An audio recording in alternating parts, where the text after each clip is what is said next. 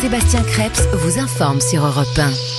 Il est 5h16 sur Europe 1 et nous sommes avec Jean-Claude Pett qui nous accueille euh, ici à la ferme de, de Juchy. On est dans votre étable euh, maintenant. C'est une matinale spéciale. Merci encore de, nous accueillir. Je, rappelle à, nos auditeurs qui se réveillent peut-être, qui sont un peu surpris. Oui, on n'est pas en studio euh, ce matin. Euh, on s'est installé à, la ferme et vous allez voir que plusieurs émissions tout au long du, week-end vont s'installer chez des agriculteurs pour mettre en lumière leur quotidien, pour parler aussi de toutes les problématiques liées à l'agriculture. Jean-Claude on s'est donc installé dans, votre étable avec euh, vos bêtes qu'on est un peu en train de, réveiller. Elles ont peut-être pas l'habitude euh, qu'on vienne les voir aussitôt d'habitude. Bonjour à tous. Les, vaches là euh, sont encore un peu endormies. Enfin, ça dort pas véritablement une vache, mais là elles sont en position de repos, on va dire. C'est le lever du jour, on commence à entendre des oiseaux, ça va commencer à se réveiller elles vont euh, venir finir l'alimentation qui leur a été distribuée hier. Et puis euh, dans une heure, elles vont euh, se préparer pour la traite du matin. Alors dites-nous un peu un mot de la région. On est en Seine-et-Marne ici. On est quoi, une dizaine de kilomètres de Provins. Quelle est la région qui nous entoure Alors la région qui nous entoure, c'est la, c'est Brie. Hein, c'est une, c'est l'un des deux greniers de la France. C'est une région qui est essentiellement une région de polyculture, de, de culture de, blé, mais c'est aussi une vieille tradition, une vieille région d'élevage où on produit le, les, les, fameux fromages de Brie. Euh, il y a plusieurs fromages de Brie. Il y a notamment les deux appellations, le brie de Meaux qui est le plus connu, le brie de Melun qui est le petit frère mais peut-être le plus traditionnel des deux bris. Et, et c'est celui-là qu'on fabrique ici. C'est de, de qu Melun. Qu'on fabrique mmh. ici. Et puis ensuite, il y a, ça a donné son nom à tous les fromages de brie, alors qu'ils sont fabriqués à travers le monde sans, aucune, sans aucun contrôle, qui sont fatalement pu de la brie. Mais le brie de Meaux et le brie de Melun sont des fromages de la brie. Alors votre exploitation est assez, euh, euh, assez étendue. Vous avez combien de, de vaches sur l'exploitation L'exploitation, c'est une exploitation. On, on, fait de la polyculture élevage. Hein, on a des, des, on cultive des céréales et on cultive l'alimentation de nos vaches. Et on a 100 vaches laitières en production laitières. qui produisent à peu près euh, en moyenne 800 000 litres de lait par an.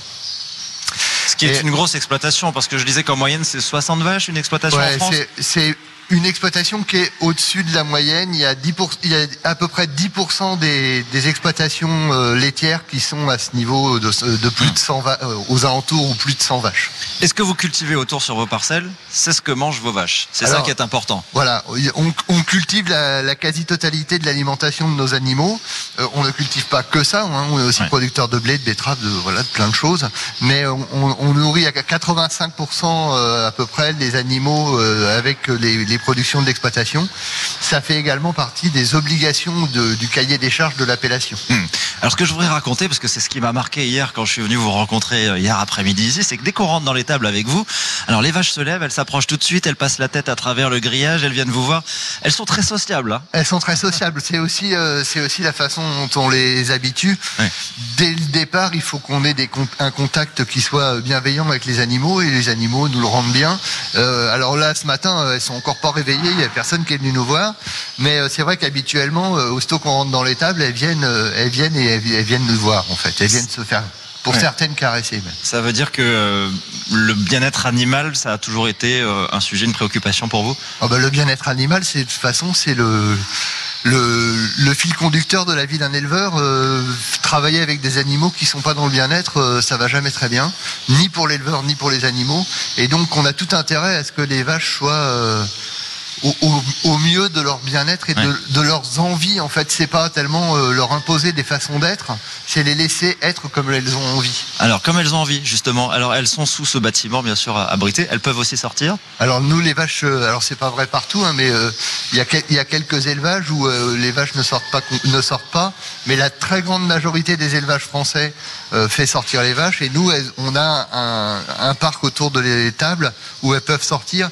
Alors, on n'est pas dans une région très herbagère, donc la majorité de l'alimentation n'est pas basée sur le, sur le pâturage, mais elles ont à cette époque-ci de l'année, euh, pendant six mois à peu près, un accès libre à l'extérieur, elles peuvent rentrer, sortir.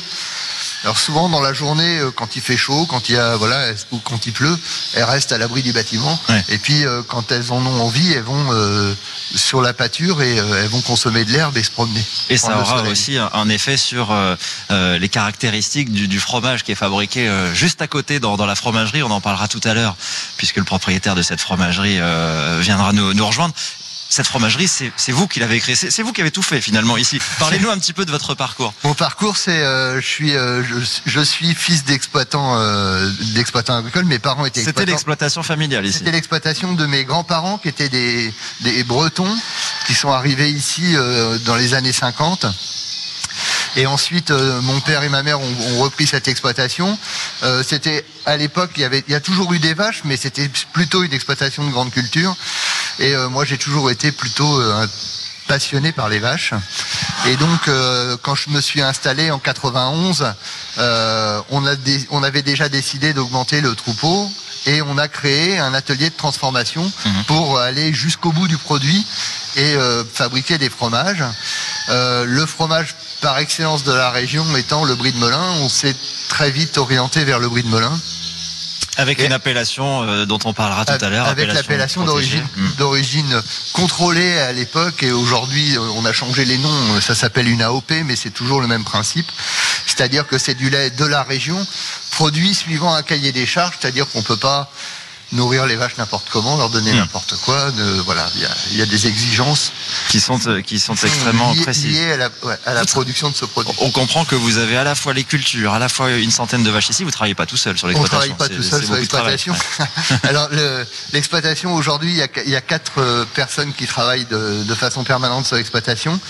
Et puis il y a la fromagerie qui est euh, qui est issue de l'exploitation, qui est sur, toujours sur place, où il y a six personnes qui travaillent de hmm. façon permanente. C'est quoi la vie de d'un éleveur euh, sur une exploitation comme, comme celle-ci Alors la vie d'un éleveur, c'est euh, faut déjà, il faut dire que être éleveur laitier en général, euh, c'est un métier de passion. Hein. pas, euh, on, on, peut pas faire ça dans la contrainte, autrement on n'arrive pas à tenir.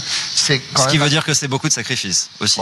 je, je sais pas si on doit appeler ça des sacrifices. C'est beaucoup de contraintes, c'est des contraintes professionnelles, mais c'est aussi un, euh, un, choix, un choix personnel. Donc euh, ça s'appelle pas du sacrifice dans ces conditions-là. C'est vrai que c'est un métier qui est astreignant dans la mesure où les vaches elles font du lait tous les jours de l'année. Euh, il faut les traire une fois le matin, une fois le soir quand on traite euh, à la salle de traite, ou alors quand c'est un robot de traite, euh, il faut il faut traire, il faut surveiller les, vaches et être de toute façon présent pour pouvoir régler un problème. C'est un c'est un métier qui exige d'être présent avec ces vaches et de les observer et les c'est une vie commune en fait. Hein. Sans passion, ça ne peut pas ça ne peut pas se faire. Sans passion, c'est un peu compliqué. Vous avez connu euh, des crises aussi, parce que euh, on parlera tout à l'heure de, des conditions économiques, mais on sait que pour les éleveurs laitiers, la question du revenu, la question du prix du lait est extrêmement euh, sensible. Alors la, la, la question est, est, tellement sensible que moi je suis plutôt en fin de carrière. La, semaine dernière, on était en train de trier nos vieilles comptas et euh, on regardait les, les, les, factures de lait et on s'aperçoit que euh, bah, le prix du lait d'aujourd'hui, c'est le prix du lait de quand on s'est installé en, en tant qu'agriculteur il y a un peu plus de 30 ans. Ah oui.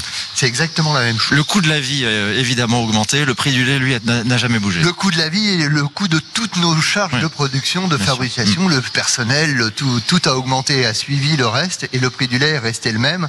Et donc fatalement, alors, c'est pas tout à fait vrai pour nous qui, dans notre filière d'appellation, aujourd'hui, avons un lait un peu différencié de par sa production et donc de sa rémunération. Mais globalement, les producteurs de lait français aujourd'hui sont payés au même prix du lait qu'il y a 30 ans. Et fatalement, ça pose un problème. C'est-à-dire qu'en fait, pour réussir à fonctionner, on parlait tout à l'heure de taille de troupeau, et eh ben pour réussir à gagner de l'argent, comme la marge continue de façon permanente à diminuer à l'unité produite, il faut produire de plus en plus. Alors les gens veulent pas entendre parler de grandes exploitations, mais malheureusement, il n'y a pas de, vie économique dans des petites exploitations pour faire du lait standard payé euh, pas trop cher.